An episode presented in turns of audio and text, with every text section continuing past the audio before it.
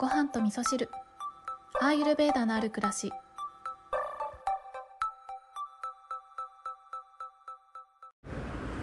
こんにちは、えー、今日はですねちょっと短めの配信にしようかなと思っているんですけど、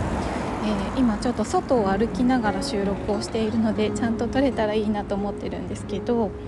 えーと、今日は、えーと、日本ミツバチの、えー、から蜂蜜を採取するというワークショップに行ってきました。前回ちょっとね雨で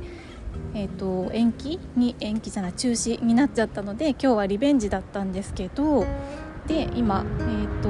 その帰りの道すがら収録をしているところです。ちょっと帰ってからねまたやることがいろいろあるので空き時間に空き時間というかながら収録をさせていただいてるんですけどなので今日、えーと、と蜂蜜の採取の中で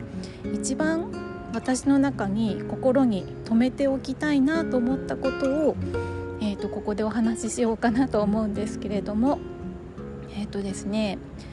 あの養蜂家さんのお話の中で、えーと、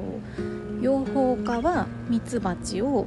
えー、飼っているっていう言い方をするんだけどでもミツバチからしてみれば飼われているという認識はないですよねっていうことをおっしゃっていたんですよね。でそれを聞いた時に確かにそうだよなって思ってでそれは多分え、ー、そうだな何と関わる、うん、姿勢も一緒だよなっていうことをね感じたんですよね。あの自分が何かしてあげてるとかう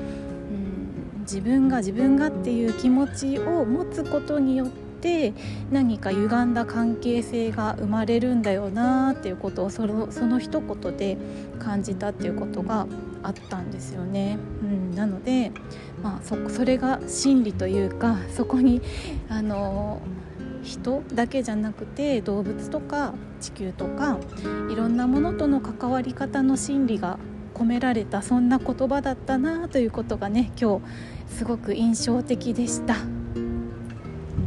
そんなわけでですね今日は、えーと、本当に短めなんですけどボイスメモとしてここに今日印象的だったこと、えー、忘れたくないことを、えー、お話として残しておきたいと思います。はい、それでは皆さん今日も良い一日をお過ごしください。今日も聞いていただきましてありがとうございます。